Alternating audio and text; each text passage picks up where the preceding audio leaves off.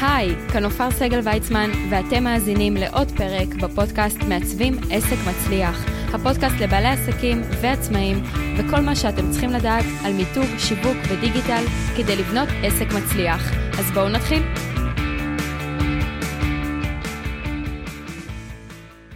טוב, אז שלום לכל המאזינים, כאן שוב נופר סגל ויצמן בעוד פרק של הפודקאסט מעצבים עסק מצליח, והיום נמצאת איתי כאן זוהר נתיב גולן, בת 40 מפתח תקווה, נשואה ואימא לשניים.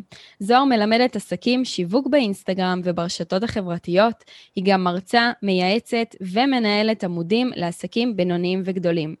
זוהר גם סיפרה לי שיש לה כמה תחביבים חדשים בשנה האחרונה, כמו יוגה, מדיטציה, הליכה, ואפילו בישול ואפייה, שממש הפתיע אותה שגם לזה היא נכנסה. אז מה נשמע, זוהר? היי נופר, מה העניינים? איזה כיף להיות פה. אה, כיף להתארח פה, ובכלל, פודקאסט ראשון שאני מתארחת בו, אז אה, תודה. אז כיף לי להיות הספתח שלך, ואני בטוחה שבגלל שאנחנו מדברות פה היום על אינסטגרם, אז אני בטוחה שזה כבר ייתן לך פתח לעוד הרבה פודקאסטים. כל פודקאסט שמדבר על לבעלי עסקים.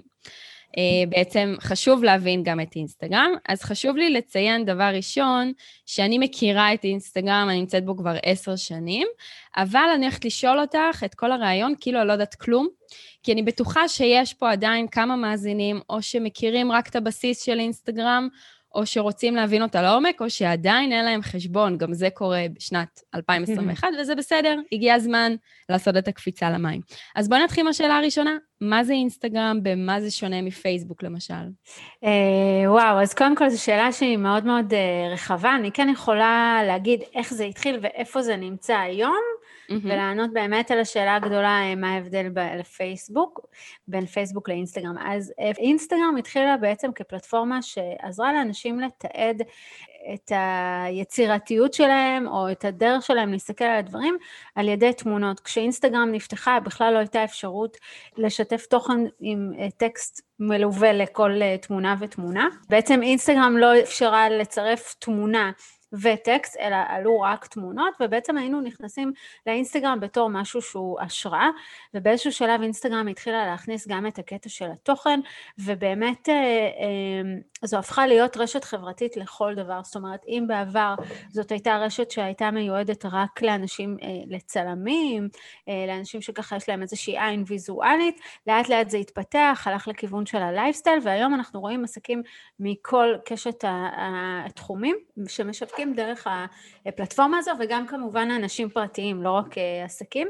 אה, מה שחשוב לי להגיד באמת בהקשר של הפייסבוק, אינסטגרם, מה ההבדל, אז ככה, אני לא כל כך עושה השוואות, אני מתייחסת לאינסטגרם כפלטפורמה שצריך לדעת לנהל אותה נכון, אבל כפלטפורמה שהקהל שלנו נמצא בה. זאת אומרת, כשאני מסתכלת עליי, עלייך או על כל בן אדם אחר, בדרך כלל אה, הוא לא יהיה, הוא לא יפתח את הטלפון שלו וילך רק לפלטפורמה אחת, בדרך כלל אנחנו נעשה איזה איזשהו סיבוב. נכון. יש כאלו שנכנסים קודם לוואטסאפ, יש כאלו שנכנסים קודם לאימייל. סבב קניות בקניון.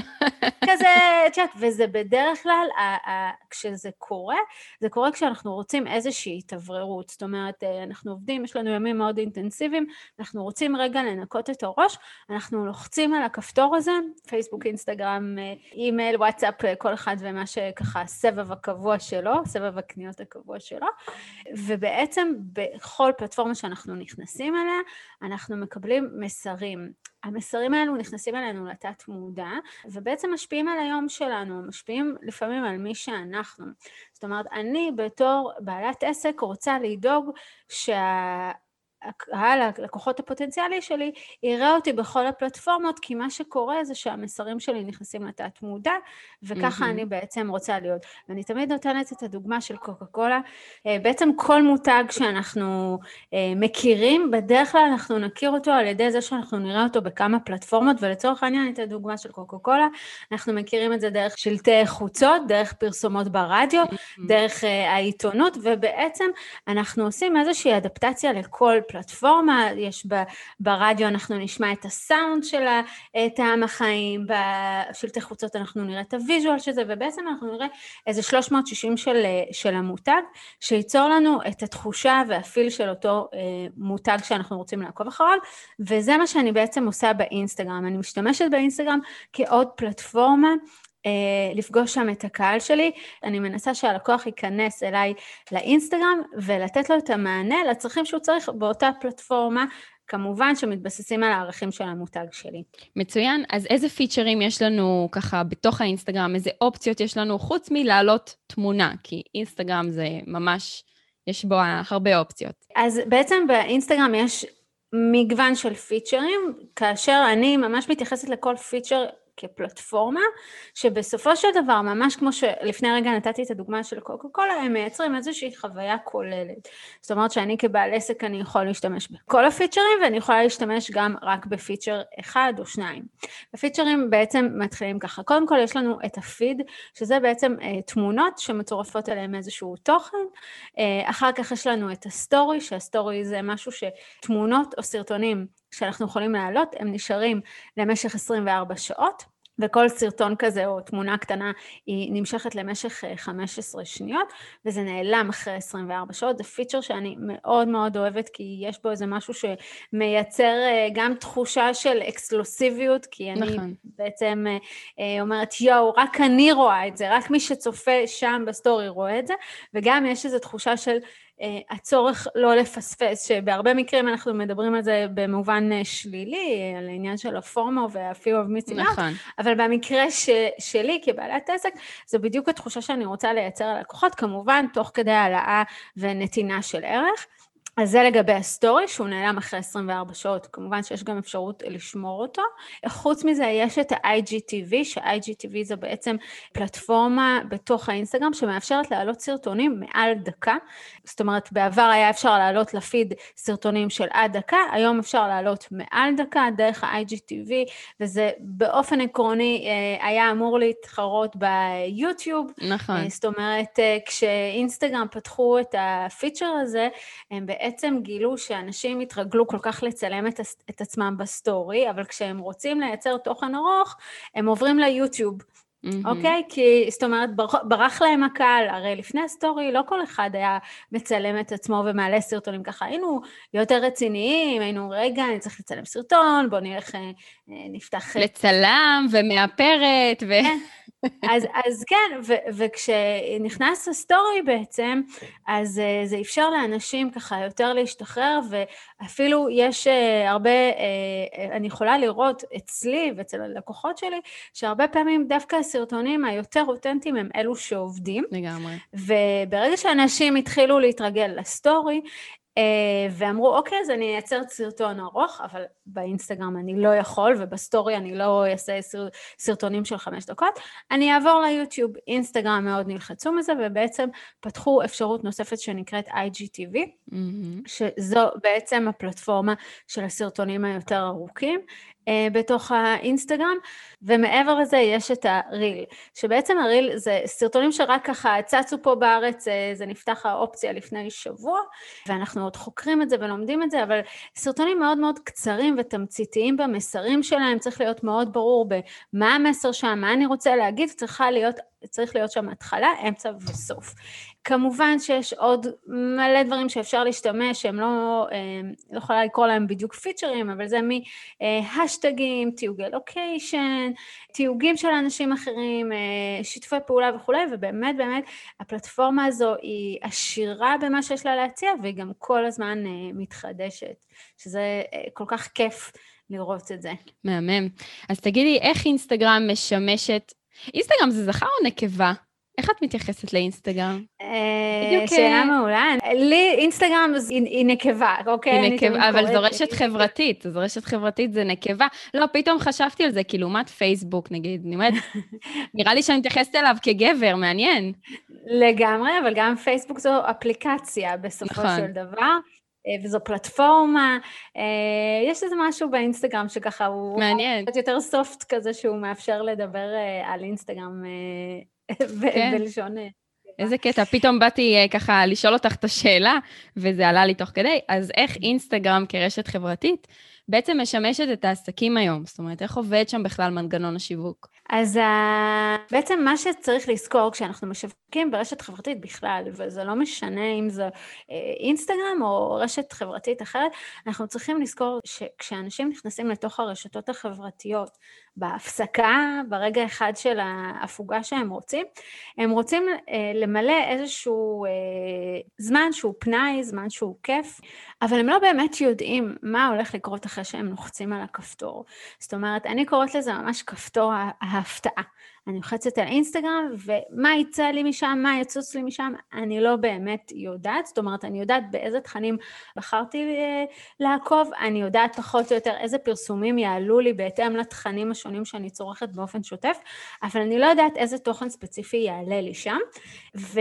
למה אני אומרת את זה? כי אנחנו, חשוב מאוד להבין שזה ה-state of mind של האנשים כשהם נכנסים לרשתות החברתיות, ואינסטגרם בפרט, יש בה משהו מאוד קליל, אה, מאוד כיפי כזה, ומה שבעצם אומר שאני צריכה לזכור את זה ברמת השיווק שלי, שהלקוח נכנס לרשת החברתית הזו, כמה הוא באמת יכול לעצור ולהתעמק בתוכן. זו שאלה שהיא תמיד עולה, כי מצד אחד אני רוצה לתת משהו, ערך שהוא אה, מאוד רלוונטי, ולפעמים יכול להיות עמוק וארוך, mm-hmm. שלא בטוח שעכשיו אה, בן אדם מחכה בתור אה, לרופא והוא נכנס לאינסטגרם, יש לו כוח עכשיו לקרוא.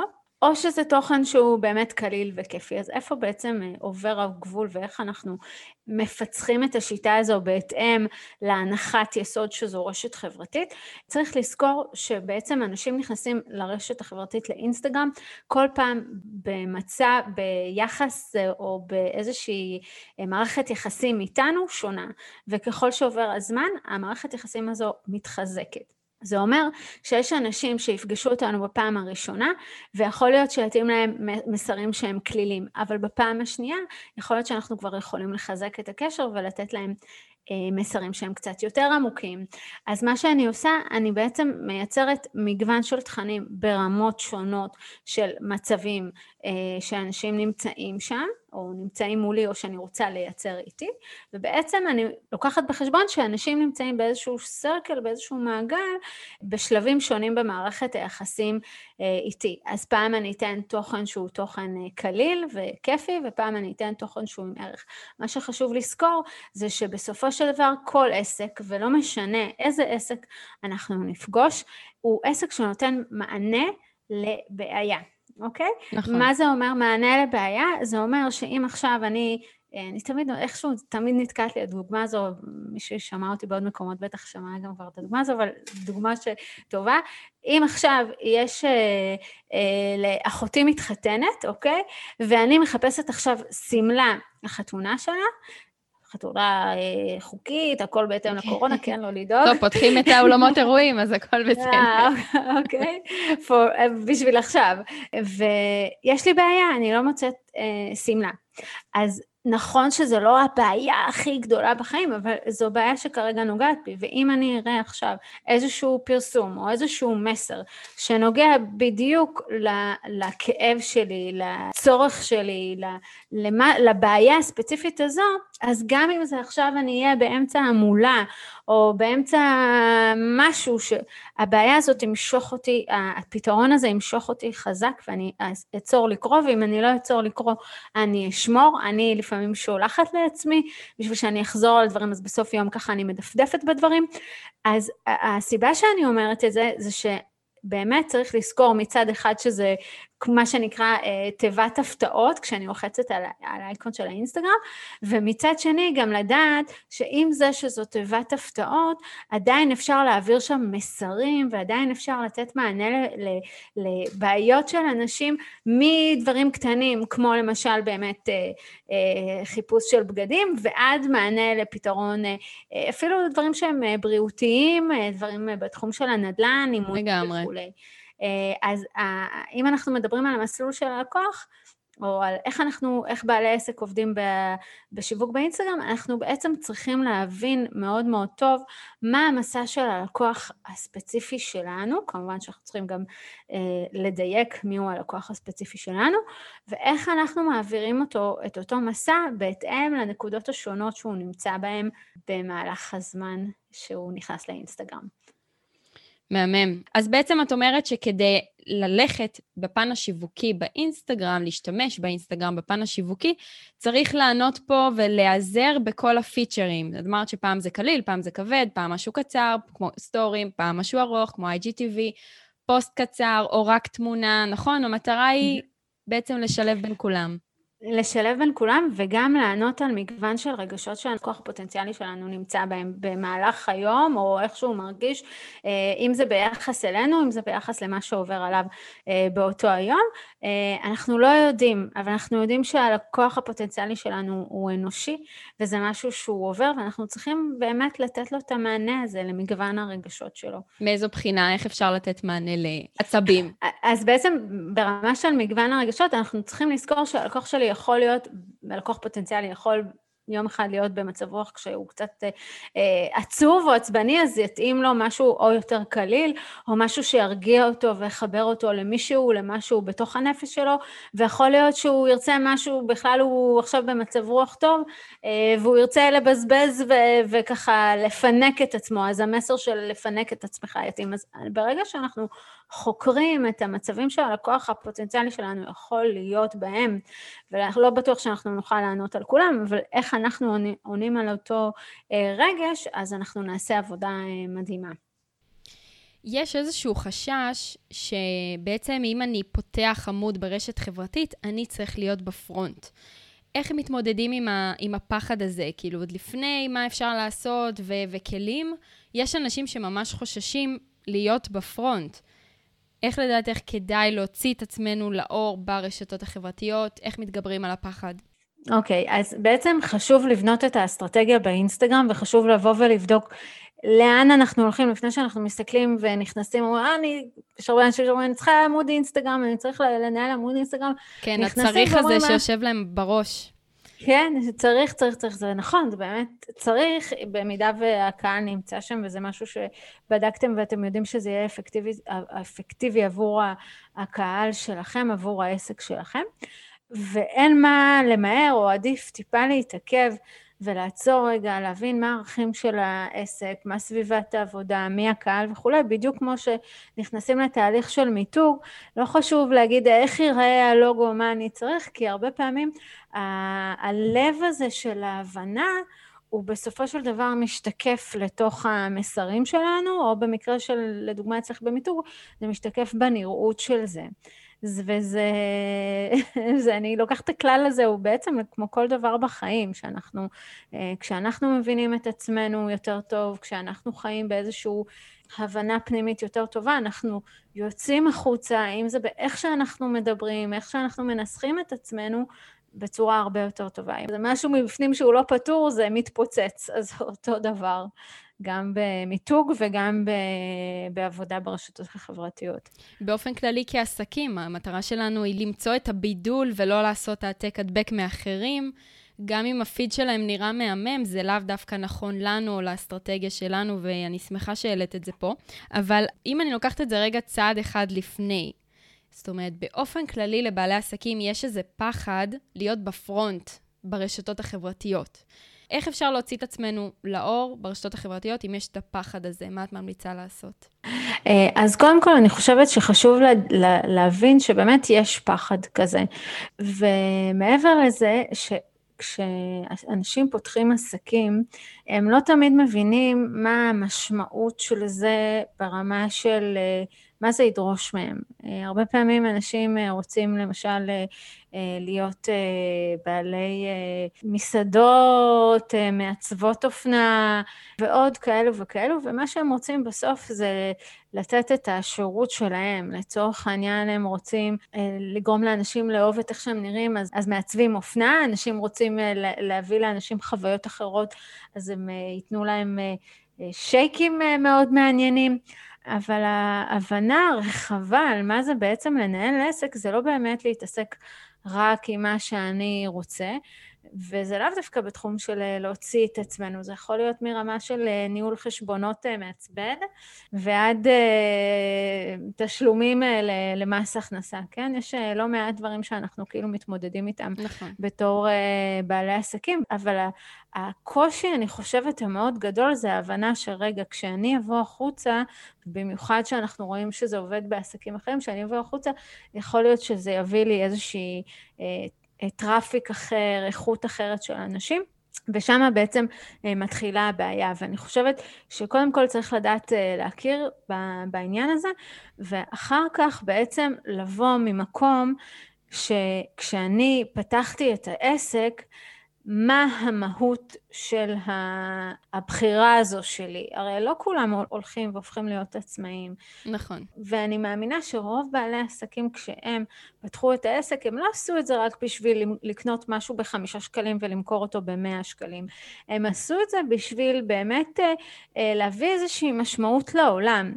והמשמעות להביא לעולם היא יכולה על ידי זה שאני מוכרת למשל שמלה אחת ועוד שמלה ועוד חצאית ועוד חגורה וכולי וכולי, אה, אבל המשמעות היותר רחבה זה בטח הרבה הרבה יותר גבוהה, אני מסתכלת על זה אפילו ברמה נגיד רוחנית, אה, להגיד שכשמישהי לובשת את הבגדים שלי, היא מרגישה יותר טוב עם עצמה. אה, נכון. זה משפיע על היום שלה, זה משפיע על ה... וכשאני מתחברת למקום הזה, למקום של השליחות שלי, מהתשוק, מהתשוקה שלי, אז uh, בעצם אני, בזה שאני לא יוצאת החוצה, אני מונעת ממלא אנשים, או מאנשים שלא מכירים אותי, uh, אני מונעת מהם את ההזדמנות הזו. לגמרי. וה, והרבה פעמים אנשים יכולים לבחור או למצוא איזשהו מקום ביניים ולהגיד, אוקיי, אני לא יוצא החוצה, יש לזה פתרונות אחרים. יכול להיות שאנחנו יכולים לעשות איזשהו שיתוף פעולה, או לקחת מישהו שהוא פרזנטור, שהוא מייצג את הערכים של המותג שלי, ואז אנשים יתחברו לזה.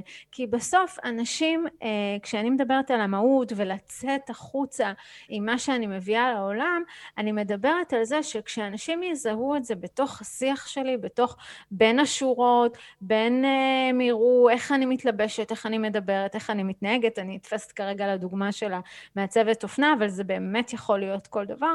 אנשים יבינו את המסרים האלו מבין השורות, והם ישליכו את זה על עצמם. מה זה אומר ישליכו את זה על עצמם? הם יגידו, אני רוצה גם אני רוצה להרגיש ככה, גם אני רוצה את החוויה הזו. רוצה להרגיש ביטחון, אני גם רוצה להרגיש שיקי, אני, שוב, זו דוגמה הזו, אבל זה יכול להיות באדפטציה לכל, אה, לכל דבר. ובסוף אנשים מתחברים לסיפורים, וכשאנחנו מביאים את הסיפור שלנו, בדרך כלל זה יהיה מאוד מאוד חזק, ואנשים יתחברו לזה מאוד טוב, אבל למי שבאמת לא רוצה, לא יכול, אני לא אומרת לא.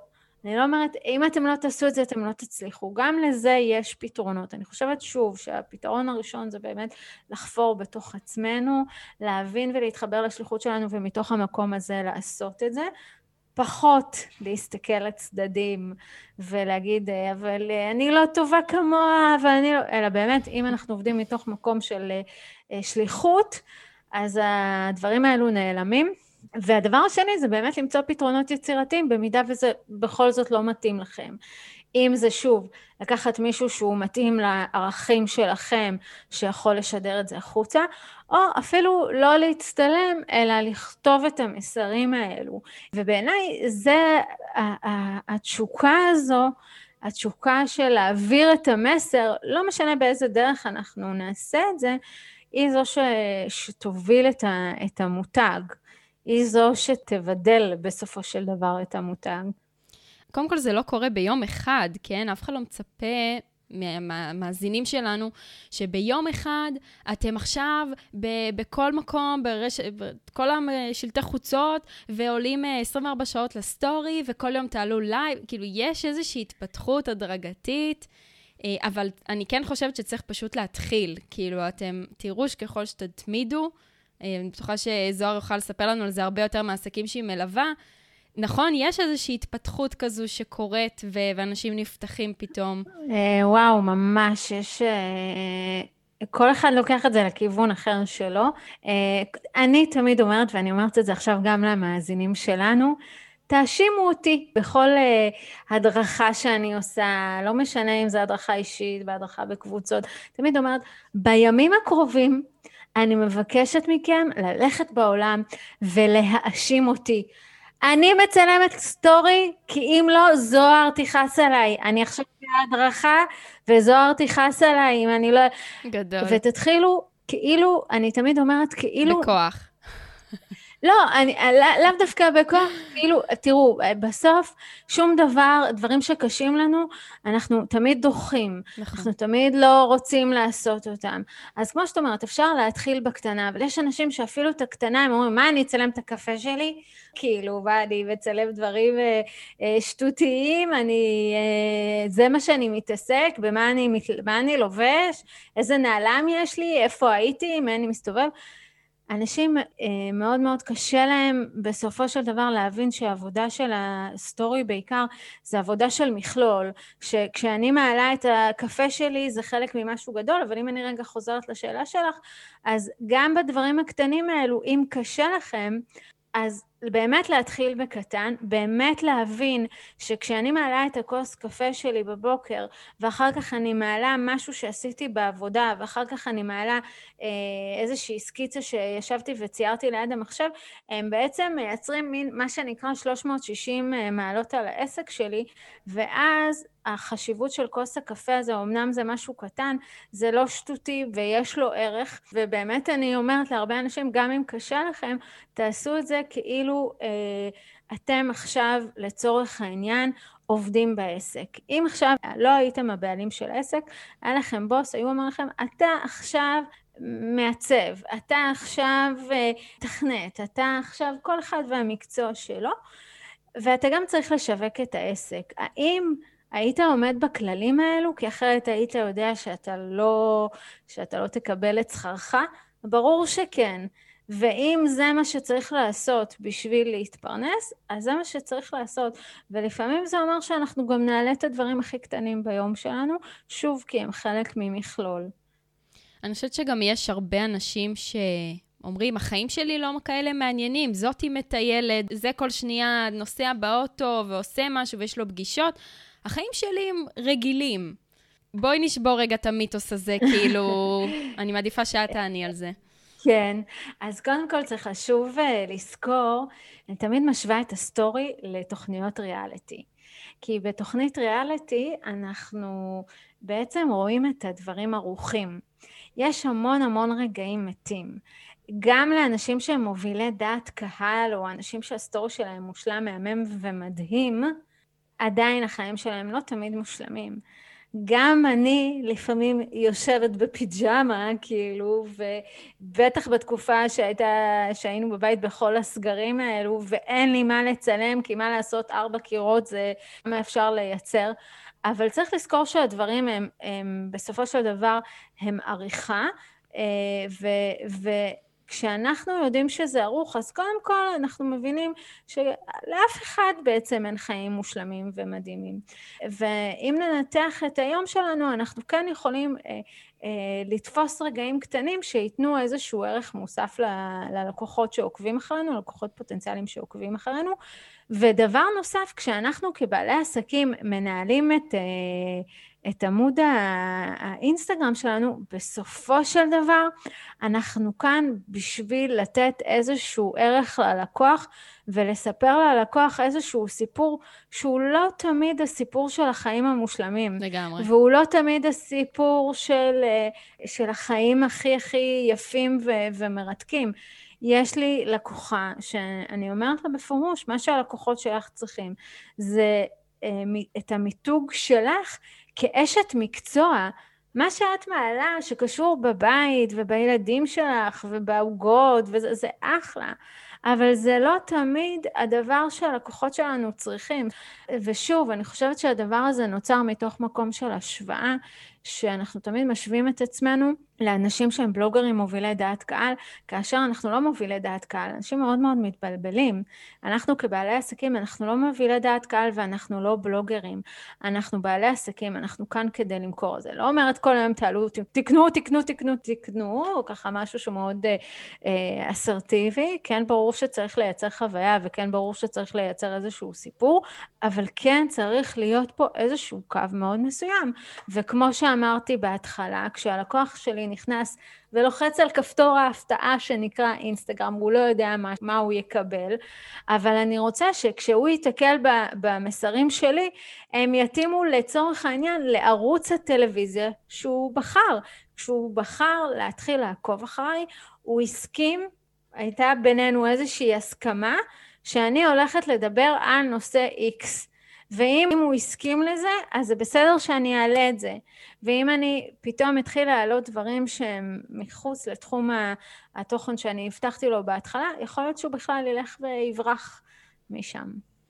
אז uh, הרמת לי להנחתה של איך משלבים בין הדברים העסקיים לאישיים. זאת אומרת, האם כדאי לפתוח שני פרופילים? איך מוצאים את האיזון הזה, שמצד אחד באמת שאנשים יוכלו להתחבר אלינו כאנשים, אבל מצד שני זה עדיין פלטפורמה עסקית, החשבון הוא אמור לקדם את העסק. קודם כל, אני מאוד אוהבת את השאלה הזו, אני עונה עליה המון, אה, ואני מרגישה שאני גם כל הזמן מתפתחת יחד איתה, כי באמת גם הזמנים משתנים. אני כן אגיד שזה משהו שהוא מאוד אה, אינדיבידואלי. זה לא משהו שאני יכולה להגיד, אה, יש פה נוסחה אחת, בסדר? הנקודת הנחה הראשונה זה, לפי דעתי, כן? קודם כל, כמה אני רוצה לשתף בחיים האישיים שלי. יש אנשים שלא רוצים לשתף בחיים האישיים שלהם, גם אם הם לא היו עכשיו בעלי עסקים, הם לא היו רוצים לשתף כלום. הם לא היו רוצים לשתף איך הילדים שלהם נראים, הם לא היו רוצים לשתף איזה חופשות, ומה הם מבשלים, ומה הם אוכלים, ולאן הם הולכים, בסדר? אז זה שפתחתם פרופיל אינסטגרם זה אני מרגישה שהדילמה הזאת תמיד עולה, אבל רגע, תעצרו שנייה לפני שאתם שואלים את השאלה. קודם כל תתכנסו פנימה ותשאלו כמה אתם רוצים באמת לש, לשתף. יכול להיות שאתם בכלל לא רוצים לשתף. ואם אתם לא רוצים לשתף, אנחנו נעבור לתשובה ב' אה, בעוד רגע, אבל אם אתם כן רוצים לשתף בחיים האישיים שלכם, אם אתם כן רוצים לספר על הילדים וכן רוצים לספר על החוויות, מבחינתי השאלה הכי הכי חשובה זה כמה התוכן הזה של הילדים שלי, של המשפחה שלי, של האוכל שלי, וואטאבר, כמה זה תורם ותומך בעסק שלי. לצורך העניין, אני אתן דוגמה, אם אני למשל רוצה להראות שאני דמות אה, שיש בה עומק ושאני חושבת ושאני, כל דבר שאני עושה יש בו עומק ומחשבה, אז אני יכולה להראות את זה באמצעות הילדים שלי. אני מצטלמת עם הילדים שלי ואני רואה מראה, אה, אני החלטתי שבמסגרת אה, אה, הסגר או במסגרת חופשת פסח, פורים או וואטאבר, אני החלטתי לעשות פעילות עם ערך ללק... ללקוחות, אני כבר הכל בלקוחות. אני החלטתי לעשות פעילות עם הילדים שלי, שיש בה תרומה לחשיבה יצירתית, אוקיי? כשאני מראה משהו כזה, זה תומך בתכונה שהיא יצירתיות, של חשיבה, של עומק, של לא לעצור ולעשות את הדברים על אוטומט, וזה עוזר ללקוחות שלי להגיד, וואו, איך היא אחת כזו שחושבת על הדברים האלו. אבל אם אני סתם אעלה את התמונה הזו, שעשיתי איזושהי פעילות, פעילות פורים, פעילות פסח, פעילות ט"ו בשבט, לא יודעת מה, ואני אמשיך הלאה, אנשים לא יבינו, רגע, למה היא... יכול להיות שהם יגידו, אוקיי, אני לא מבין מה היא מראה לי את זה, זה נחמד, זה חמוד, ימשיכו הלאה. אני רוצה באמצעות התוכן האישי שלי למרקר את מה שחשוב ומה שרלוונטי לעוקבים שלי או לעוקבים הפוטנציאליים שלי, ללקוחות הפוטנציאליים שלי. ואם זה לא רלוונטי להם, אז זה לא רלוונטי. ואז, עכשיו אני עוברת לשלב הבא, שזה אנשים ש, שלא רוצים לשתף, זאת אומרת, אם אני משתפת, אז אני משתפת דברים שהם נותנים ערך, אוקיי? כמובן שמדי פעם לשלב גם דברים שאני קוראת להם צהובים, זה גם בסדר, אבל זה, לפי דעתי, אם זה לא מספיק תומך, אז זה לא יכול לתפוס. מה הכוונה צהובים? צהובים זה כפשוטו, כשאנחנו... אה, פעם מזמן היה, בסוף של העיתון, היה תמיד, mm-hmm. או לא זוכרת, אה, פנאי פלוס, מדור רכילות כזה. ו... מדור רכילות. אה, מה לבשתי, מה אכלתי, okay. מי אוקיי. הסתובבתי. פפרצי. בדיוק, הפפרצי, אנחנו עושים היום פפרצי לעצמנו, שזה נחמד, זה טוב, ושוב, יכול להיות שלפעמים זה נותן איזשהו ערך. יכול להיות כשמישהו רואה באיזה מקום אני נמצאת, אז זה עוזר לו למתג אותי באיזה, נגיד, סטטוס אני נמצאת. בסדר? לה, להכל יש ערך ותמיכה ללקוחות, גם לדברים הצהובים. אבל מעבר לזה, כשמישהו עוקב אחריי, אם אני רוצה שהוא באמת יישאר, הוא צריך להבין את הערך. עכשיו, זה לא אומר שכל היום אנחנו חייבים לעלות סטורי ולחפור בווידאו, תעשו ככה, תעשו ככה, תעשו ככה, לא לכולם זה מתאים ולא לכל תוכן זה מתאים, אבל כן צריך לדאוג שהלקוחות או העוקבים הפוטנציאליים שלנו יבינו למה אני עוקבת אחריה, ואיך הדבר הזה בסופו של דבר גורם לי לרצות לרכוש את המוצרים והשירותים. וזו התשובה בעצם לשאלה כמה ואיך לשלב בין תוכן אישי לתוכן מסחרי. עכשיו מי שאומר אבל אני כן בכל זאת רוצה, לש... או רוצה או רוצה לשתף יותר מהתכנים האישיים שלי אז אם לדעתכם יש תוכן שהוא באמת אישי והוא לא תורם ולא תומך אז יכול להיות שכן, יכול להיות שצריך לפתוח אה, עוד עמוד, אבל שוב, אני לא, זה ככה, אני מרגישה שזו תשובה שהיא מאוד כללית, ברור. והתשובה אליה מאוד אינדיבידואלית. לגמרי. אה, אולי זה גם עניין של מינון, אם תעלו עכשיו אה, במשך שבועיים רק תמונות של הילדים, כשאתם אה, עוסקים בדיאטנית, ואין באמת קשר ישיר בין העולם של דיאטנית לבין השש תמונות שהעליתם של ילדים, אז אולי זה עניין של מינון. זאת אומרת, פעם בחודש אפשר להעלות תמונה אחת עם הילדים, ליצור חיבור, שיראו קצת... אנשים תמיד סקרנים, אני מאמינה, לדעת איך הבית שלנו נראה, או אה, המשפחה שלנו. עכשיו, זה, זה טבעי, כן? כולנו כאלה, את החור של הדלת. שאפשר להציץ אה, ממנו, לראות אה, מי נכנס עכשיו לשכן. נכון, ו- ושוב, זה... גם כשאנחנו עושים את המצוינות הזו, זה גם בשביל לאסוף אה, ידע. נכון. אה, גם בשביל אה, להבין מה הערך פה. יכול להיות שאני עוקבת אחרי מישהו או מישהי שאני לא יכולה לסבול את התוכן, והיא מעצבנת והיא מדברת שטויות, ואני לא מתחברת. ובכל זאת אינסטגרם, כן, מציג את זה כמה פעמים, כי האלגוריתם של אינסטגרם אה, הוא חכם לפעמים יותר מאיתנו, ובעצם כשהוא מציג לנו גם דברים שהם לא מעניינים, כאילו אנחנו מתעצבנים מהם, הוא אומר לנו, זה מעצבן, אבל אתה נהנה להתעצבן. זה חלק ממניפת הרגשות שאני מציג לך. יש גם מצבים. בדיוק, ואם אתה באמת לא היית רוצה, ואם באמת לא היית מתעניין, אז היית מעביר את זה כמה פעמים הלאה, את הסטורי הזו, את הפיד הזה, ולא היינו מראים לך את זה יותר. אה, אז אני חושבת שהכל בעצם הוא איזושהי תרומה ואיסוף ידע אה, בצד של הלקוח הפוטנציאלי שלנו. אז דיברת גם על הנאה לפעולה, שבאופן כללי, ככה גם בפרקים האחרונים דיברתי על זה של אוקיי, יש את הרשת החברתית, אבל המטרה שלנו היא להניע את הלקוחות לנקסט לבל, לאתר שלנו, וואו. למוצר שלנו. איך עושים את זה? כי, כי אני מחברת ככה שתי שאלות, כי מי שכן עוסק בעסק שלו הרבה בשיווק, זה, זה השקעה, זה ריצה לטווח ארוך. נדיר שרואים הרי תוצאות ישר, תוך יומיים, בטח, פתחתי פרופיל, והנה כבר יש לי עשר מכירות. איך מצליחים להניע לפעולה בצורה נכונה, שהיא לא דוחפת, ולהוביל את הלקוחות, מעוקבים ללקוחות? קודם כל, אני חושבת שזה מאוד מאוד מאוד חשוב לדעת שצריך לעשות את זה באינסטגרם. הרבה אנשים ברשתות החברתיות ובאינסטגרם בכלל, הם חושבים שהאנשים יעשו את הפעולה מהשמיים או מכוח המחשבה או לא יודעת מה, ולא רוצים למכור, ואומרים, מה, זה רשת חברתית, זה צריך להיות אותנטי. צר לי, אבל התשובה היא לא.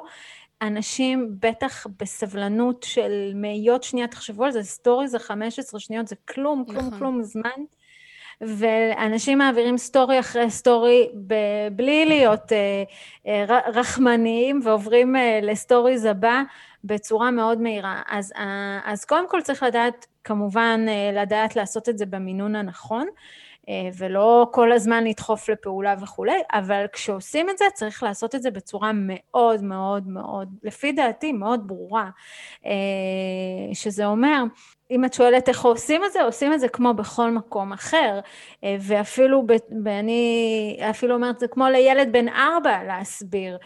תלחצו על הלינק הזה. לפעמים אני גם, אם זה למישהו שיש לו אתר אינטרנט אה, מכירתי, אני אגיד, תצלם את האתר ותגיד, כאן נכנסים לתפריט הראשי, כאן נכנסים לקטגוריה הזו והזו, או צלמו מסך, מה צריך לחפש באתר בשביל להגיע לאותו מוצר, אם נגיד אין לכם קישור שהוא ישיר, או אם אתם רוצים להעביר לסט קטגוריות. תפנו אליי, דברו איתי, וממש כמו שאת היום אה, בטוח אני, אני עכשיו אעביר לך, לך את השאלה, איזה, איך אנחנו מאפיינים כפתור למשל באתרים? קודם כל צריך להבין האם זה גבר או אישה, אם אנחנו פונים בזכר, נקבה או רבים, קודם כל לפי הזה, ומשהו שהוא שעונה ללקוח על, ה, על הצורך שכאילו אני, אני רוצה פגישת ייעוץ, זה בדיוק בשבילי, זאת אומרת, לדבר על ה... כאילו, מאוד אישי, על הכפתור הנעה לפעולה הזה. גם הכפתור וגם הצבעוניות שלו וגם המיקום שלו. ואם הוא לא יהיה שם, אנשים לא יוכלו לנחש, כי באמת, שוב, אנחנו, אני חוזרת למה שאמרתי בהתחלה, שאינסטגרם זו רשת שאנשים נכנסים בשביל השעשוע, ואם אנחנו לא נגיד להם, אה, תעצרו שנייה מהשעשועים שלכם, בואו רגע, ת, תלחצו פה, תפנו פה, ת, ת, תפנו אליי בפרטי, תלחצו על הלינק בביו, אנחנו, אה, זה לא יקרה. וכמו שאת אומרת, ממש צריך לנתח, כחלק מהאסטרטגיה, ממש להסתכל על, ה, על ההנאות לפעולה ככפתורים. העניין הוא באינסטגרם, למי שיש פחות מעשרת אלפים עוקבים, נכון. אה, וגם בכלל בפוסטים בלי קשר לעשרת אלפים עוקבים, לצערי הרב, אין אפשרות להוסיף לינק לסטורי למי שיש לו פחות מעשרת אלפים עוקבים. וגם לפוסט, כן. וגם בפוסטים אי אפשר לצרף אה, לינקים, ואז בעצם מה שזה יוצר, זה יוצר את המצב שהלקוח הפוטנציאלי צריך ללחוץ כמה קליקים עד שהוא מגיע לקליק שלנו, ואז החוויה שלו זה, הוא, הוא כנראה שהוא צריך ממש ממש להתאמץ. כן, ממש, שהוא ממש רוצה את זה גם. אם הוא ממש ממש רוצה, הוא יעשה את זה, אבל אנחנו בעצם, מה, אנחנו צריכים לבשל אותו כל כך טוב, וגם אחרי שבישלנו, להסביר לו כל כך טוב מה הוא צריך לעשות, הוא צריך לחזור ללינק בביו, והוא צריך ללחוץ שם, ולפעמים יש גם שם עוד איזשהו תפריט, וגם באינסטגרם אנחנו צריכים לבשל את האנשים מאוד טוב, וכשאנחנו אומרים להם מה לעשות, להגיד את זה בצורה ברורה. אם אני לא אגיד את זה בצורה ברורה, אנשים ימשיכו הלאה. נכון. זה... יש גם הרבה אנשים שמכירים את אינסטגרם רק בפיצ'רים הבסיסיים, לעלות פוסט, לצפות בסטורי, לא מכירים... למשל, דיברת על bio, אז בוא, בואי נסביר רגע ש bio זה, אנחנו, את יודעת, זה מעין שפה שנהייתה, אבל יש אנשים ש, שוואלה, אינסטגרם עדיין חדש להם בשנת 2021, אה, וזה בסדר. אבל ה bio זה הקטע טקסט שיש בפרופיל שלכם, ויש שם אופציה לשים לינק, ואתם צריכים לבחור איזה לינק אתם שמים שם. ש... שזה ממש החלטה גורלית לאנשים שמשתמשים באינסטגרם בצורה עסקית נכונה. אז בעצם כשאנחנו נכנסים לפרופיל של כל אחד מאיתנו, אה, אינסטגרם אה, מאפשרת לכתוב 150 אה, תווים בביו. תארו לכם מה זה, מה זה לתאר את, אתכם את עצמכם ב-150 תווים, זה באמת אה, מורכב, וכל אות וכל פיפס אה, הוא בעצם אה, משמעותי.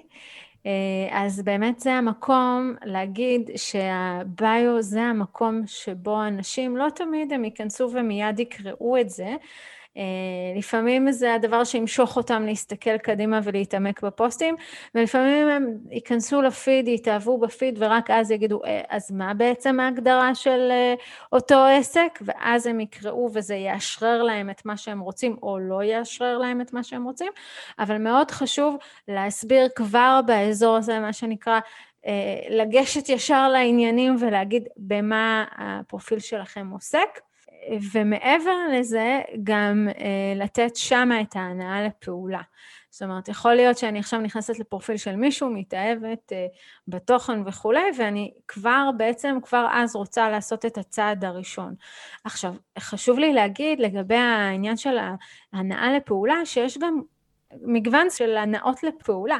אני יכולה להניע לפעולה למכירה, ואני יכולה להניע לפעולה להצטרפות לקהילה, אני יכולה להניע לפעולה להרבה הרבה דברים, זה לאו דווקא בראש ובראשונה מכירה. אה, זה יכול להיות גם אה, להיות חלק אה, מה, מהקהילה שלי, זה יכול להיות אה, אה, להצטרפות לאיזשהו מדריך שהוא חינמי. לגמרי. אה, אז, אז, וחשוב שהלקוח ידע לעשות את זה באופן מיידי, כי לפעמים אנשים כן נכנסים, מתאהבים, ומיד עושים את הפעולה הדרושה.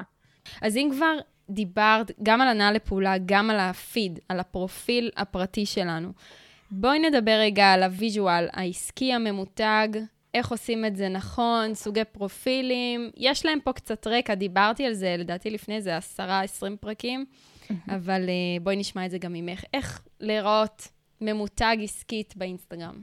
אוקיי, okay, אז אני אגיד ככה, קודם כל, בשנה האחרונה, יותר ויותר יש טרנד להגיד, אני מביא את התוכן שלי ואני לא צריך לחשוב על איך נראה הפרופיל שלי. אני חייבת לשים גם את זה על השולחן, שיש איזושהי התנגדות בשנה האחרונה, אני שומעת יותר ויותר רכשים שאומרים, אני לא צריך להיות ממוקצע מדי, כי הממוקצע מדי הוא משהו שהוא ככה יותר מתאים לנגיד מקומות יותר רציניים, כמו אתר אינטרנט, כמו כרטיס ביקור, ברושורים וכאלו, וכשאני מגיעה לרשת, לרשת החברתית, אני רוצה לראות משהו שהוא יותר אותנטי בשביל להתקשר עם הלקוח. אז באיזשהו מקום אני כן מסכימה עם זה, שבשנה האחרונה, ככל שהפרופיל הוא יותר, יותר מושלם, מדהים, מהמם, יש בו משהו שהוא פחות נוגע ופחות uh, מתחברים. ועדיין, בכל זאת, אני כן מגיעה מהתחום, uh, מתחום הוויזואלי, uh, אז יש גבול לכמה שאני יכולה לספוג את, ה, את האמירה הזאת.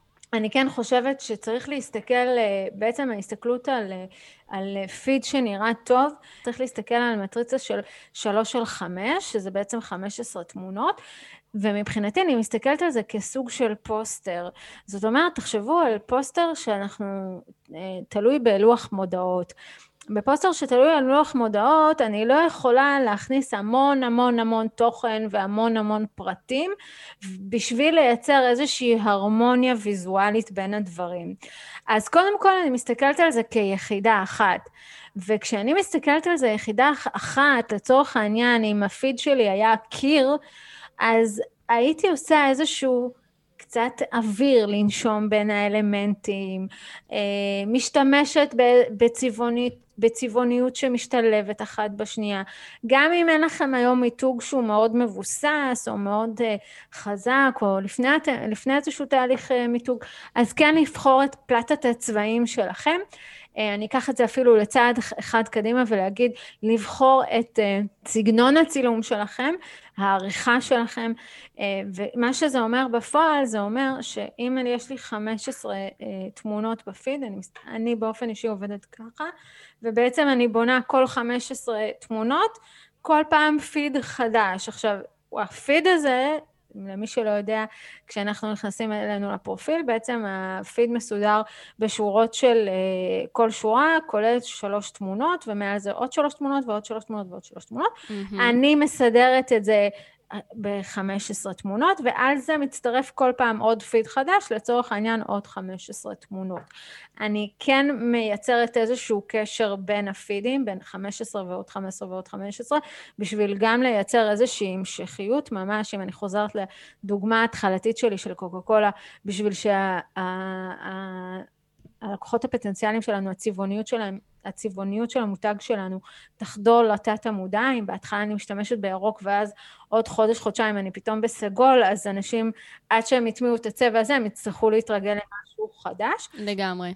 וגם היחסים בין התמונות הם צריכים להיות, כמו שאמרתי קודם, כמו שאני תולה פוסטר, או כמו שאני תולה תמונות על קיר. כשאני תולה תמונות על קיר, אני מתחשבת במה שעומד אחד לידי. עכשיו, בגלל שהתמונות הן מאוד צפופות באינסטגרם, ואנשים נוטים הרבה פעמים להעלות תמונות בלי להסתכל מה היה אחד ליד השני, mm-hmm.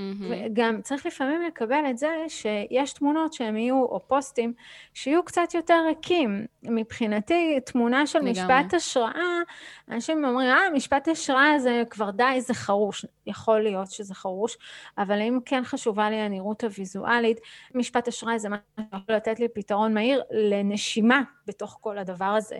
אז אם אני ככה נותנת uh, כמה uh, כללי אצבע לסידור של פיד שיראה טוב, אז קודם כל בחירה של צבעוניות.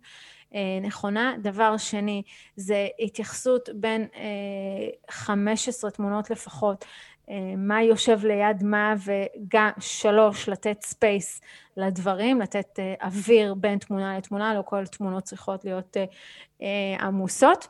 והדבר האחרון זה בעצם סגנון צילומי. הרבה אנשים מעלים ומצלמים כל דבר ש, שיכול לעלות על דעתם, אבל כן חשוב, וזה משהו שאנחנו בטח לא נוכל להיכנס אליו עכשיו, אבל באמת לפתח איזשהו, אם לא סגנון צילומי שלכם, האם אתם כן רוכשים תמונות ממאגרי תמונות, לנסות ולבחור את השפה של התמונות שתהיה אחידה. אני תמיד לוקחת את, התמונ... את הדוגמה של מה שהיה בעבר אורנג', היום mm-hmm. זה פרטנר, שאם אתם זוכרים, אלו היו פרסומות של שחור לבן עם ריבוע אה, כתום, ועוד לפני שבכלל היה את הריבוע הכתום, היינו מזהים שזה פרסומת של פרטנר, כי הסגנון הצילומי והעריכה בתוך התמונות תמיד היה את אותו סגנון של אה, אה, משהו שהוא ביתי, מחבק, וגם העריכה שבדרך כלל גם הייתה שחור לבן, היינו יכולים לזהות את זה מרחוק. וזה מה שקורה בפיד טוב. כשאני נכנסת לפיד לפיד, ופתאום קופצת לי תמונה, אם אני צריכה לזהות של מי התמונה הזו, רגע לפני שאני מסתכלת על השם, זאת הצלחה. לגמרי. אפשר לראות את זה היום בטלוויזיה, גם הפרסומות של סופר פארם, שאת ישר רואה שזה סופר פארם, יש להם סגנון קריאיטיבי ספציפי. הפרסומות של פעם של פלאפון. נכון. שגם המקום החמודי הזה, אתה ככה להמחיש דרך המילים, דוגמאות שכבר זכורות לנו. כן. אה, או קליפים של סטטיק ובן אל, זה גם סגנון של רום סטודיו, שהוא גם כבר מאוד מזוהה. אני מניחה שעכשיו הגלגלים קצת מתחילים לרוץ. למה התכוונת, כמו אורנג'. כן. יש עוד דוגמאות כאלה מפרסומות, ולכן כדאי להשתמש בזה ולקחת מזה השראה לפיד שלכם. כן, באינסטגרם. גם אם אתם לא העסק הכי רציני בעולם, באמת. לגמרי. הוא... היום יש מאגרי תמונות, ומי שיודע לחפור uh, ולעשות עבודה טובה, אפשר למצוא גם במאגרים תמונות שהן אה, לא נראות הכי אה, סטוקיות. יש היום המון. לגמרי. אה, באופן כללי, אנחנו עסק, עסק לא עובד מהיד לפה, גם בשיווק שלו, מתכננים קדימה, זה האידיאל, לדעת מה אני הולך למכור בחודש הבא, בהתאם לזה. לבחור את הפוסטים, קצת לשחרר את השרירותיות, זה בסדר פעם בלהעלות משהו שרירותי ככה לאינסטגרם, כי בא לי, אבל צריך להיות פה איזושהי עקביות, זה מה שבעצם את אומרת. כן, לגמרי, חזרתיות. אוקיי, ומה לגבי האלגוריתם? החלק האהוב עלינו באינסטגרם. יש איזשהו כיוון מסוים שהוא מושך אליו עכשיו בשנת 2021, כי אנחנו מקליטות ממש בצמוד ליום העלאת הפרק, כן. אז uh, זה ממש uh, יכול לעזור. איך עובדים עם האלגוריתם הזה? אילו דרכים יש לנו? האלגוריתמים, וואו, זו שאלה, קודם כל שהיא כל הזמן משתנה. כל הזמן יש mm-hmm. חידושים, והרבה פעמים אה, חידושים שלא באים לטובתנו.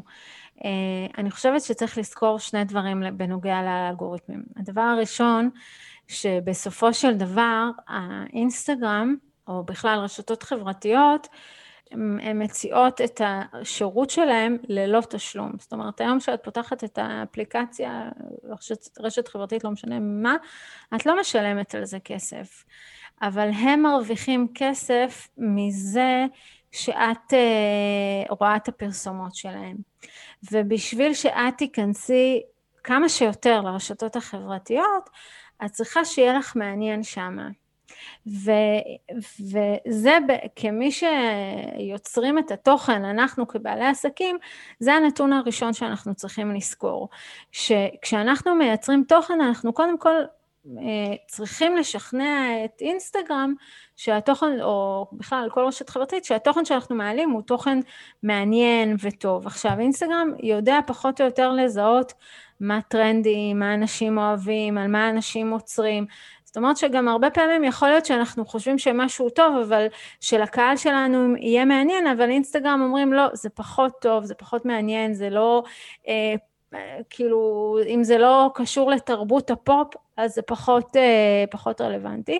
מה שבעצם אה, מוביל אותי להגיד שאנחנו, כשאנחנו בונים את התוכנית תוכן שלנו, את אסטרטגיית תוכן שלנו, אנחנו גם צריכים לקחת בחשבון שלפעמים אנחנו לא יכולים שכל התכנים יהיו כבדים, עמוקים, חופרים וכולי, אנחנו גם צריכים להקליל, מהסיבה הזו שאנחנו גם מוכרים את התוכן שלנו לרשת החברתית שבה אנחנו פועלים.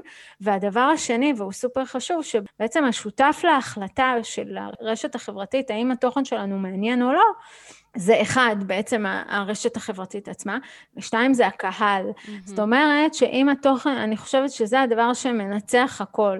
אם התוכן שלנו הוא לא יהיה תוכן מעניין, אם אנשים יעברו יעשו next לסטורי הבא, לפוסט הבא, ידלגו על הסטורי שלנו וכולי, אינסטגרם יודעת לנתח את הפעילות של העוקבים שלנו ולהגיד, אוקיי, זה לא מעניין, נעבור הלאה. ומה שחשוב להגיד בעניין הזה, זה שאנחנו צריכים לנתח את הפעילות של עצמנו כל הזמן, וללמוד ממנה. זאת אומרת שאם אני פתאום רואה איזושהי עלייה, נגיד בצפיות, איזושהי עלייה בלייקים, אה, עם לקוחות שלי אנחנו עושים בסוף חודש בדיקה של כל הפוסטים, איזה פוסט עבד, ואנחנו גם שואלים את, או בסטורי, למה זה עבד כל כך טוב. אנחנו עושים איזשהו ניתוח ובודקים וממשיכים עם זה הלאה. עכשיו, אני גם הרבה פעמים אשים לב שלמשל דברים צהובים יכולים לעבוד יותר ולקבל יותר חשיפה. ככה בעצם אינסטגרם אומר, יאללה, תעלה יותר דברים צהובים, ככה אני אגרום לאנשים יותר להסתכל ברשת. ואני פה אומרת, עם כל הרצון שלנו להגיע לחשיפה גבוהה ו, ולמה שנקרא לנצח את האלגוריתמים, אנחנו גם צריכים להיזהר בדבר הזה, כי לפעמים האלגוריתמים בעצם כאילו משכנע אותנו, משחד אותנו mm-hmm. להעלות דברים שהם לא רלוונטיים, ובסופו של דבר זה יכול לפגוע בנו, כי אז אנשים לא יבינו בעצם מה אנחנו עושים.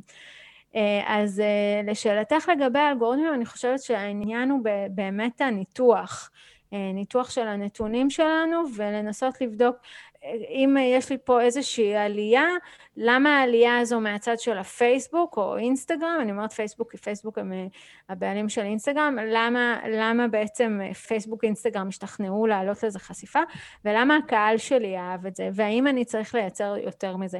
ואם יש לי משהו שהוא פחות טוב, אז למה זה קיבל פחות אה, חשיפה. ובאמת לעשות כל פעם אה, ניסוי וטעייה ולנתח את הנתונים זה משהו שאני מאוד אוהבת להסתכל עליו ומאוד אוהבת לבדוק אותו. יש פה ו... הרבה פרמטרים בעצם, זאת אומרת, גם היום והשעה שבוחרים לעלות, לעומת גם כמות העוקבים. אה, יש אמרה כזו שאם אין הרבה לייקים ותגובות בחצי שעה הראשונה של הפוסט, אז אוטומטית משהו באלגוריתם קצת פחות... אה, ככה מתעדף את הפוסט הזה? מה את חושבת על הדברים האלו? אה, זה דברים שכן, שבהחלט, אה, בטח אם אתם בתחילת דרככם, שמאוד מאוד צריך לשים לב אליהם.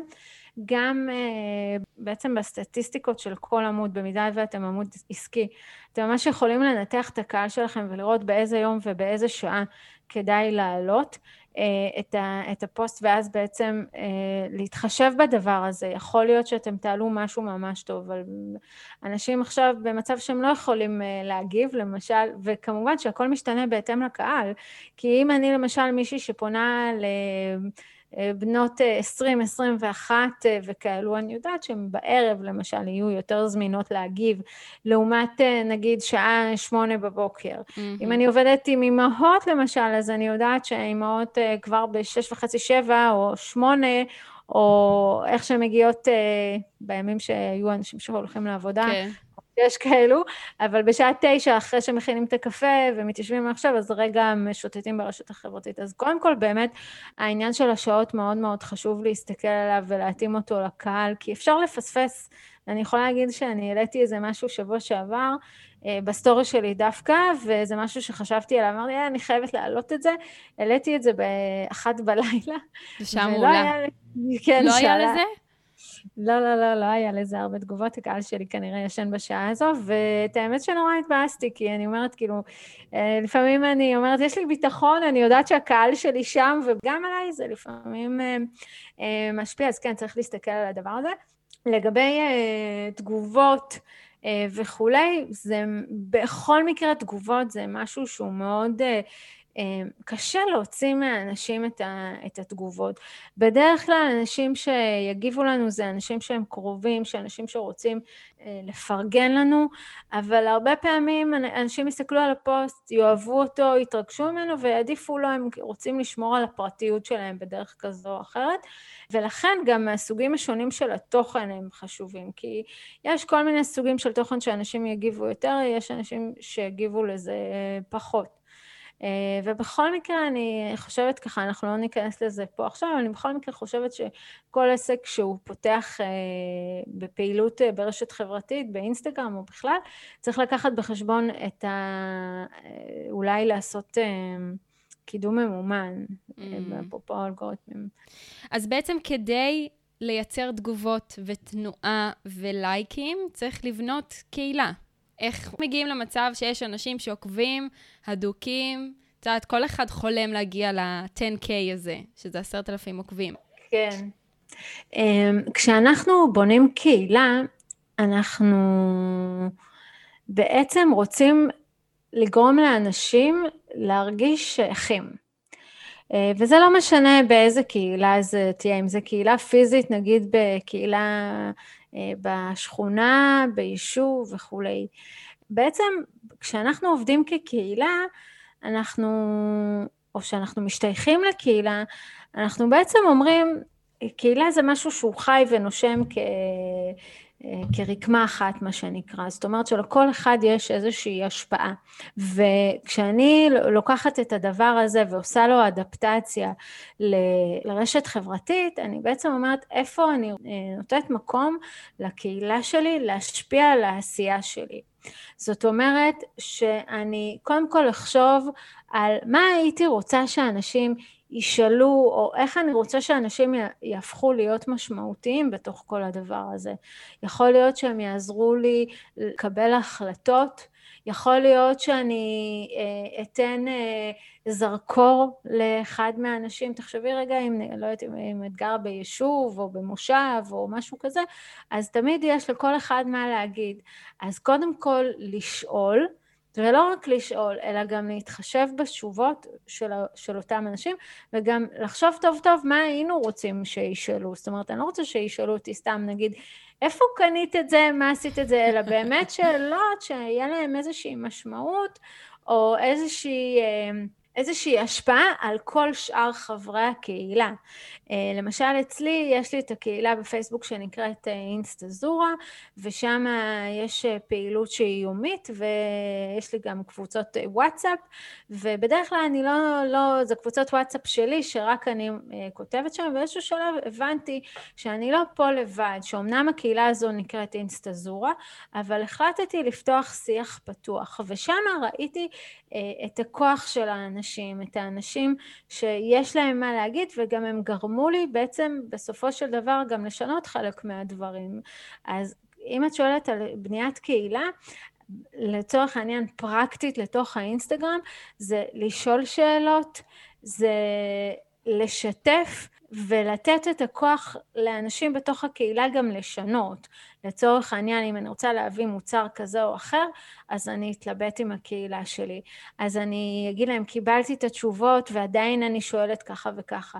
לתת זרקור לאנשים אה, מסוימים בתוך הקהילה, לתת לאנשים אולי פינה שיכולה להשלים אותי. להודות לאנשים, לתת להם איזושהי תמיכה. זאת אומרת, לתת לאנשים קהילה זה משהו, מקום שבו אנשים מרגישים משמעותיים אה, ומשפיעים. וזה הקו המחשבה על איך בעצם אנחנו עושים את זה ואיך אנחנו מייצרים את הדבר הזה. מהמם.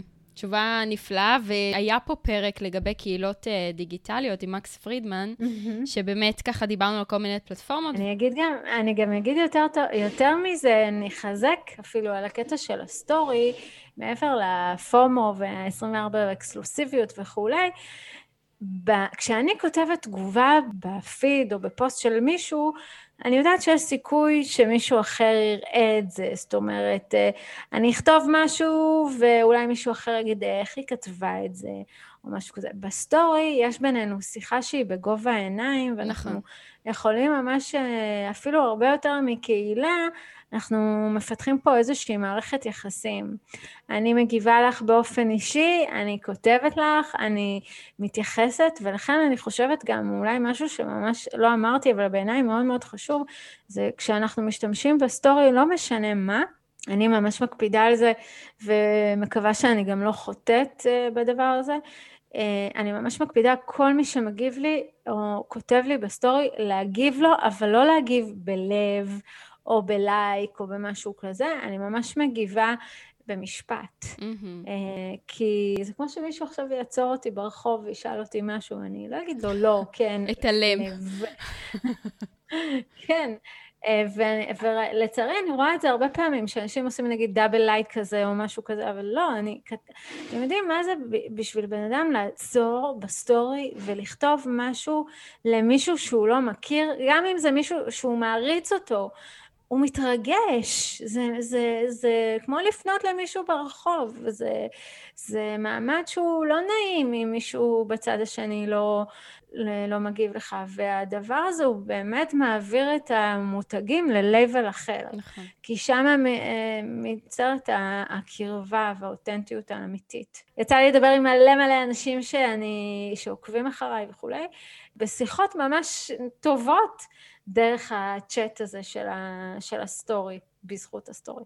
צריך גם לזכור שבאמת במקרה של אינסטגרם, כשהפרופיל גדל והעוקבים בעצם מתווספים, הכוח באיזשהו מקום נמצא אצלם. זאת אומרת, זה קורה באיזשהו מקום גם בזכותם. הם המשווקים שלכם בחוץ, אתה חייב לעקוב אחרי זה, אתה חייב... אתמול היא העלתה פוסט, אתה חייב לקרוא את זה. הם מתחילים לשווק אתכם. המינימום שאתם יכולים להחזיר להם זה לענות. כאילו, זה, זה נשמע מאוד בסיסי, וכן, בטח, בטח שאני אענה, אבל יש אנשים, יש להם הרבה עוקבים, והם לא טורחים לענות לכל אחד, רק אם ממש בא להם. אני גם חושבת בדיוק כמוך, שזה ממש פספוס. העוקבים שלכם עוקבים אחריכם, מפרגנים לכם, מגיבים, זאת אומרת, הם מאוד פעילים אצלכם בפרופיל. תנו להם את התשובה הזו, אם הם שאלו משהו, גם, גם אם אין לכם תשובה. עדיף שתענו ותגידו שאין לכם תשובה, מאשר להתעלם. אני ממש מסכימה איתך. כן. תגידי, זוהר, שאלה. אינסטגרם קיימת משהו כמו עשר שנים, ואני יודעת שאת בהכשרה שלך, בעצם היית מעצבת גרפית, היה לך סטודיו למיתוג, חמש שנים. איך הגעת להחלטה לעסוק דווקא בשיווק, דווקא ברשתות החברתיות? זאת אומרת, זו נישה שהיא קרובה, אבל יחד עם זו גם שונה. כן. אני, באמת אני הגעתי מעולם של ה visual, אה, וכשהיה לי סטודיו אה, למיתוג, בעצם כל עסק שהיה מגיע, אה, היינו בונים לו אסטרטגיה. בהתחלה זה היה באמצעות יועצים חיצוניים, היה לי שותפות למשך שנה עם מיטל צ'סנר, אה, ואחר כך כשנפרדנו אז המשכנו לעבוד יחד אה, בהסכם אה, שהוא לא שותפות, אבל באמת ההבנה בעצם ש... אני אגיד ככה, כשאני התחלתי את דרכי בעולם המיתוג, הגעתי מעולם של הוויז'ואל. הרבה פעמים ידעתי דברים בצורה מאוד אינטואיטיבית מה צריך להיות שם, אבל. ברגע שנפתח, בעצם המשרד גדל, התחילו להגיע עסקים ככה יותר רציניים, אז זה היה מין הכרח שגם אנחנו נבנה איזושהי אסטרטגיה אה, שיווקית לעסק, ופתאום הבנתי שבסופו של דבר הוויז'ואל הוא שיקוף של המותג עצמו. זאת אומרת שאני לא יכולה לרוץ ולעצב לפני שאני יושבת וחושבת ובונה את כל המרכיבים ועובדת בצורה אינטואיטיבית. כי יכול להיות שאני בצורה אינטואיטיבית יודעת את הדברים, אבל הלקוח גם בעצמו צריך את הבירור הזה. Mm-hmm. כי הוא זה שבסופו של דבר בא ועושה עם הדברים את מה שצריך, אם זה הוא זה שמשווק, הוא זה שמדבר, אבל כשאני, בעצם כשהוא מגיע אליי לאסטרטגיה שיווקית, אני משקפת לו את מי שהוא, ולפעמים אני גם משדרגת לו את המחשבה שלו על עצמו, מביאה אותו שלב אחד קדימה, ואז המיתוג הרבה יותר מגובש. במקום הזה, בנקודה הזו, אני הבנתי שה... שזה שילוב, אה, מה שנקרא קדוש, ואני לא, אה, אני לא יכולה אה, לעשות שום דבר, כאילו מתוך איזושהי אמת פנימית שלי, שאני לא יכולה לעשות שום דבר בלי להבין את המהות שלו, בלי להבין אם זה בחיים בכלל ובמיתוג בפרט. ומשם בעצם התאהבתי בתחום של השיווק. לא עזבתי את התחום של העיצוב, וכשבעצם אה, עשיתי ככה כמה גלגולים, והחלטתי להגיע לעולם של האינסטגרם, אינסטגרם מבחינתי זה היה המקום שהוא מדבר את שני האלמנטים. Mm-hmm. כשאני נכנסת לעמוד, ה visual צועק, ואז עוד לא היה סטורי. נכון.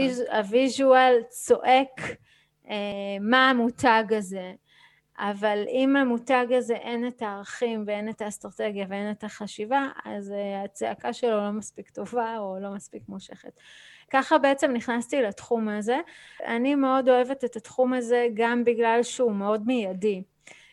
יש בו משהו שהוא, אנחנו רוצים לעשות, מיד אנחנו עושים. כמובן, אני תמיד עוצרת לחשוב, אבל כשעושים אז אפשר להוציא דברים לפועל בצורה מאוד מהירה. אבל אני עדיין תומכת ב... זאת אומרת, אני בפועל עובדת ברשתות החברתיות המאוד מיידיות, אה, אבל אני עדיין אה, חושבת שאנשים אה, חייבים לתחזק לעצמם נכסים דיגיטליים שהם, שהם שייכים להם. Mm-hmm. כי בסופו של דבר כשאני עושה איזושהי החלטת קנייה, גם אם זה ממישהי באינסטגרם שאני מכירה, בסוף כשאני נכנסת לאתר אינטרנט אני צריכה מאוד מאוד לסמוך על הבן אדם, זה דו-כיווני, אני צריכה לסמוך על הבן אדם כאילו מאינסטגרם, או שאני אבדוק ואני אכנס לתוך האתר אינטרנט שלו ואני אבדוק עליו קצת יותר. אז יש פה איזשהו... זה פשוט נישות כאלו, אבל הכל מבחינתי פאזל אחד שלם. לגמרי, גם צריך שיהיה איזשהו חיבור בין ה visual, את יודעת, לפעמים בעלי עסקים, כמו במקרה שלך, לוקחים מישהו שיתחזק להם את העמוד באינסטגרם, בפייסבוק, ואז מגיעים לאתר.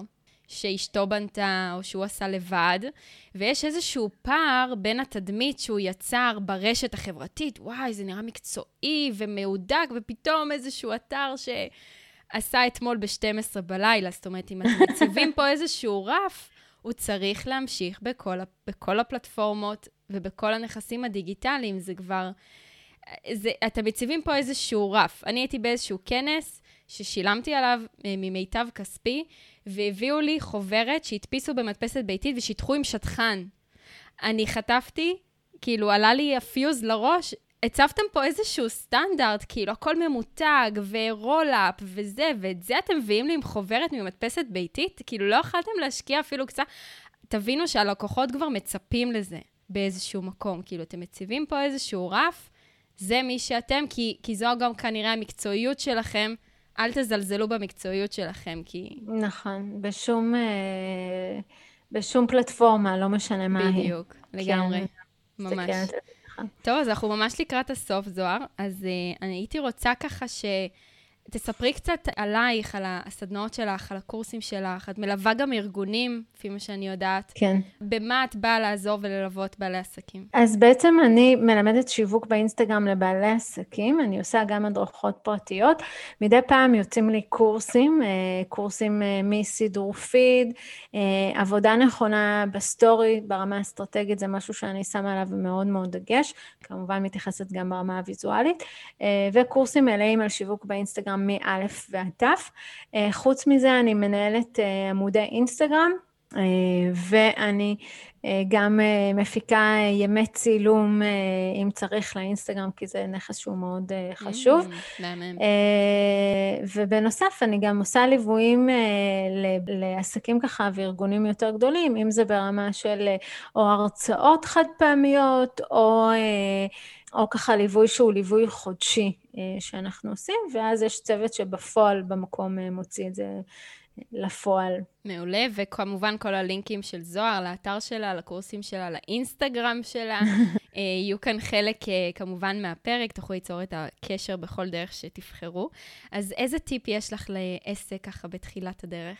אוקיי, okay, אז אני חושבת שהדבר הראשון שאני אגיד לבעלי עסקים, זה עם כל כמה שדיברנו על פיד שככה צריך להיראות טוב וכולי, אה, שזה עדיין אני עומדת מאחורי זה, אבל הדברים לא יהיו מושלמים בהתחלה. נכון. דברים לא יהיו מושלמים בהתחלה. ולצערי, אני גם הפגשתי עם אנשים שהדברים שלהם היו מושלמים בהתחלה, ועם הזמן הם הלכו והשתנו, אבל הם כבר היו במצב שהם טיפלו בדברים אה, ברמה הגרפית, ברמה האסטרטגית, אה, שהם היו זקוקים לשינוי מאוד מהר. זאת אומרת, יש לנו לפעמים דברים שהם חלומות מאיך שאנחנו רוצים, מה שאנחנו רוצים, אבל כשאנחנו מגיעים לשטח הדברים שונים, הקהל שונה, הקהל רוצה דברים אחרים, אנחנו מתאים לנו דברים אחרים. אז לא משנה מה, צאו לדרך, ת, תעשו. פשוט לקום ולעשות ולנסות. השטח הוא הבית ספר הכי טוב שיש. אה, דבר שני, זה באמת אחרי שאתם ככה מתגבשים על עצמכם, לשבת ולעשות אסטרטגיה שהיא אה, ייחודית לכם, לעסק שלכם, אה, ובשלב הזה כבר לטפל בכל מה שהלקוח צריך לעבור ברמת המסלול שלו, זאת אומרת לזכור שהאינסטגרם זה אמנם הכפתור ההפתעה שהלקוח לוחץ עליו בכל פעם, אבל שיהיה לכם ברור לאן הוא מועבר, מה המטרה שלו, המטרה שלו זה להצטרף לקהילה, המטרה שלו זה לרכוש משהו, המטרה שלו זה שהוא ייצור איתי קשר, ומה הוא עושה בשלב הזה שאני רוצה שהוא יקנה, שהוא ירכוש, שהוא ידבר, מה קורה אז, הוא הולך לאתר אינטרנט, הוא הולך לעמוד נחיתה, הוא הולך לכל דבר אחר שאני יבין, כי הרבה פעמים אנשים אומרים, אינסטגרם לא עובד, אינסטגרם לא עובד, אבל רגע, תציבו את המטרות שלכם, תבדקו ותבינו מה המסלול של הלקוח, ותבנו לזה אסטרטגיה מתאימה. אה, סופר אה, חשוב. זאת אומרת שאם זה או לא לעשות כלום, או לעשות את זה חצי כוח, עדיף לעשות, להתחיל. העיקר תתחילו, דברים יכולים להשתדרג, עובר זמן, אפשר למחוק פוסטים. אפשר להשתדרג, אפשר לגלות דברים חדשים, וכולנו ולדייק, ככה. לדייק כן. עם הזמן.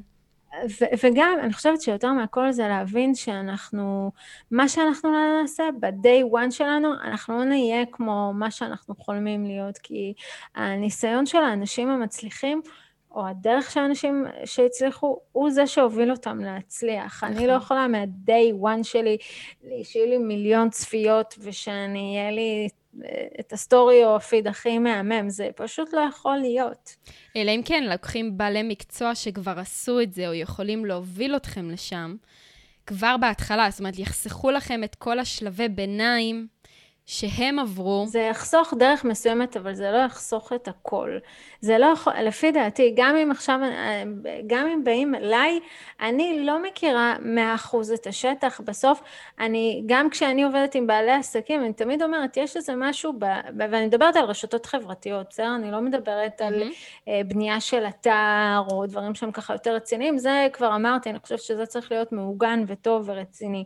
אבל ברשת חברתית, גם כשאנשים מגיעים אליי, אי אפשר שמה-day one זה יהיה וואו. זה יכול להיות שזה יהיה וואו, אבל יכול להיות שזה גם ירד אחר כך. יש איזה ניסיון שהשטח צריך לצבור בשביל שאנחנו נתכתב איתו. ושוב, זה גם חוזר לאלגוריתמים, כי אני לא, אני לא האלגוריתמים של אה, אינסטגרם. נכון. אני לא השופטת, מה שאני אקרא. בסוף הקהל והאלגוריתמים הוא זה ששופט, ואנחנו מתאימים את עצמנו ב... בקשר הזה. תשובה נהדרת. אוקיי, ולעסק ותיק? אז לעסקים אה, ותיקים יש לי כמה דברים להגיד. אה, הנטייה שלנו בעסק שהוא כבר עובד ומשומן הרבה פעמים, זה קצת להירדם, עכשיו להירדם בשמירה מה שנקרא. ו, ובטח כשהדברים עובדים, לפעמים אנחנו יכולים להירדם אפילו יותר עמוק. ההמלצה שלי זה לנסות כל הזמן ולבדוק איך אנחנו up to date ב, ב, בעסק שלנו, איך אנחנו יותר מ-up to date, גם איך אנחנו מביאים דברים חדשניים, אם זה בדרך שאנחנו מביאים את זה לידי, לידי ביטוי, ואם זה ברמה של התוכן שאנחנו נביא, שאנחנו בעצם כל הזמן נתרענן. עכשיו, זה לא רק בשביל לנצח בתחרות, אה, או להצליח בתחרות, בשביל כאילו לעקוף את המתחרים שלנו, אלא הדבר הזה שאני כל הזמן מחפשת דברים חדשים, איך להוציא אותם לפועל, בסופו של דבר הוא גם זה ששומר על העניין. נכון. הוא זה שגורם לי לא להירדם, וזה שיהיה לי מעניין, וזה שאני כל הזמן אצמח ואתפתח, שמתוך הדבר הזה בסופו של דבר כן אפשר להיות uh, מובילים uh, בתחום שלכם. טיפ מעולה. אז אה, זוהר, תמיד אה, קהילת המאזינים בפייסבוק יודעת מי מגיע להתראיין מראש, ויש להם הזדמנות לעלות עם שאלות מהקהל. וואו. אז יש לנו שתי שאלות. שאלה ראשונה היא של אווה. אני משתדלת להעלות שני פוסטים בשבוע לאינסטגרם, ולא מקבלת פניות, לייקים ועוקבים. מה את ממליצה לעשות? אז קודם כל, צריך לבדוק, אני לא יודעת באיזה תחום אה, את אווה, אבל צריך לבדוק מה בעצם הצורך של הלקוחה לקבל בערך. שוב, אנחנו צריכים, צריכים לזכור שכשאני לוחצת על קופסת ההפתעה אינסטגרם, מה אני מצפה לקבל מעסק כמו שלך? האם uh, יכול להיות שהתכנים שאת מעלה הם תכנים שהם מכירתיים בלבד? יכול להיות שהתכנים שאת uh, מעלה הם אה, לא מספיק בעלי ערך ואז זה עוד איזה משהו שהוא, שאנשים עוברים אותו הלאה.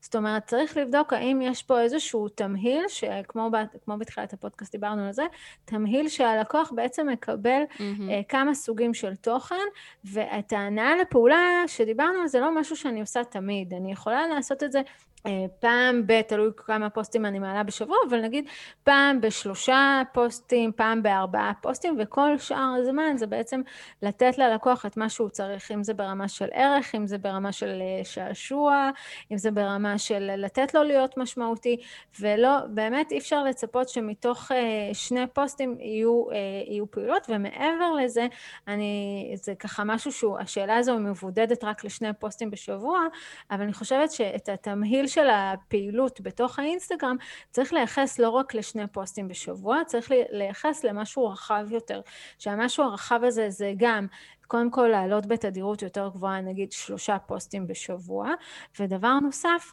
זה גם אה, להעלות סטורי, כי יש אנשים שלא צופים בהכרח בפיד, נכון. אה, ויש משהו בסטורי שאנחנו יכולים להעביר את המסר שלנו בצורה ככה יותר, אה, יותר בגובה העיניים, והכי הכי חשוב זה גם להיות פעילה בתוך האינסטגרם. הפעילות בתוך האינסטגרם, שאני מגיבה לאנשים, שאני מתייחסת, שאני צופה, זה חלק מה, מההצלחה, כי אני לא יכולה רק לבוא ולהגיד למה אתם לא קונים ממני אם אני... כן, תבואו אליי, אני לא...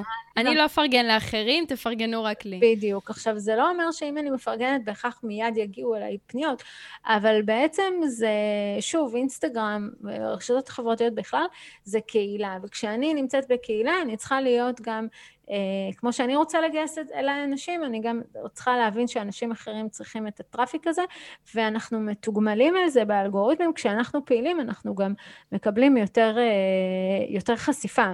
נכון. ממש מסכימה. והשאלה השנייה של שלומי, האם לדעתך אינסטגרם מתאים לכל סוג עסק? שאלה מעולה, אני מתה על השאלה הזאתי. אה, כן, התשובה היא כן. אני חושבת ש, שבעצם קודם כל הקהל, לא משנה איזה קהל, הוא נמצא, הוא נמצא. אה, ואנחנו אה, צריכים לדעת איך לגשת אליו, זה הכל עניין של מחקר. אני חושבת שאולי השאלה היא האם אינסטגרם מציע, הוא מתאים לכל עסק ועסק, כי יש לאינסטגרם איזושהי אה, סטיגמה של, אה, של פלטפורמה שהיא רק של לייפסטייל. אבל אינסטגרם היא רשת חברתית לכל דבר. אני יכולה למצוא בתוך האינסטגרם מגוון של תחומים, ואני כבן אדם עם, שמסתובב עם אה, בעיות, אני אומרת את זה במרכאות, בעולם, אני, כל, כל בעיה שלי צריכה פתרון ברשת החברתית. מה זה אומר? זה אומר שאם עכשיו אה, אני אה, מחפשת מה ללבוש אה, לסוף שבוע שאני נוסעת, אז אני צריכה פתרון לבגדים, ואם אני, אם הבן שלי צריך שיעורי חיזוק במתמטיקה, אז אני צריכה מורה למתמטיקה, ואם אני מחפשת בית חדש, אז אני צריכה מישהו שנדל"ן מהאזור שלי, ואותו דבר לכל סוג של מקצוע, ולא משנה מה. אנחנו צריכים להבין שהלקוחות שלנו הם, הם נמצאים שם, אנחנו צריכים לדעת איך לגשת אליהם. אה, ואפשר לתת את, ה, את הפתרון בצורה יצירתית, ואפשר גם בצורה רגילה, לא הכל צריך להיות וואו, אבל כן. אני יכולה לתת דוגמה שסבתא שלי בת 80 אה, ויש לה אינסטגרם. וואו. אז אם לסבתא שלי יש אינסטגרם, אז כל טווח הגילאים ככל הנראה נמצא שם, מהרגע שילד מקבל טלפון וההורים הסכימו לפתוח לו אינסטגרם, ועד uh, גיל 80, גם את זה יש, שתדעו. אם חידשתי פה למישהו והוא לא ידע, אז גם סבתא שלי נמצאת באינסטגרם. טוב, זוהר, אז uh, כל מרואיין פה בסיום, uh, אני שואלת אותו שלוש שאלות מהירות, ופשוט תעני מה שזה. אז שקדי מרק או קרוטונים? קרוטונים. קרוטונים. חדר כושר או אימון בחוץ? אני מת... אימון בחוץ. ושאלה אחרונה, יין לבן או אדום? אדום. אדום. זוהר, היה לי ממש כיף לארח אותך כאן. אני חושבת שנתנו פה מידע מאוד רחב מעבר לאינסטגרם כפלטפורמה, אלא יותר על שיווק ואסטרטגיה ואיך לחשוב על הדברים. זאת אומרת, רשתות חברתיות יש לנו המון, אבל איך לדעת לעשות את זה נכון ולהשתמש בה בצורה הנכונה. לכם המאזינים, אם יש לכם שאלות לזוהר, היא כמובן תהיה פשוט בקהילת המאזינים בפייסבוק, קהילת מאזינים, פודקאסט מעצבים עסק מצליח, ותוכל לענות לכם על כל השאלות. ובא לכם לספר לנו מה אהבתם מהפרק, מה לקחתם, יש לכם אינסטגרם, מה אתם הולכים לשנות ככה בפעם הבאה שאתם נכנסים, או בפוסט הבא. אנחנו יותר מנשמח לשמוע, תרשמו בגוגל, מעצבים עסק מצליח, ותכתבו לנו בתגובות. תודה רבה, זוהר, שמחתי לארח אותך. תודה רבה, היה ממש אה, כיף, את מראיינת מעולה וכיפית. תודה רבה רבה. איזה כיף, תודה רבה. ביי, להתראות. ביי.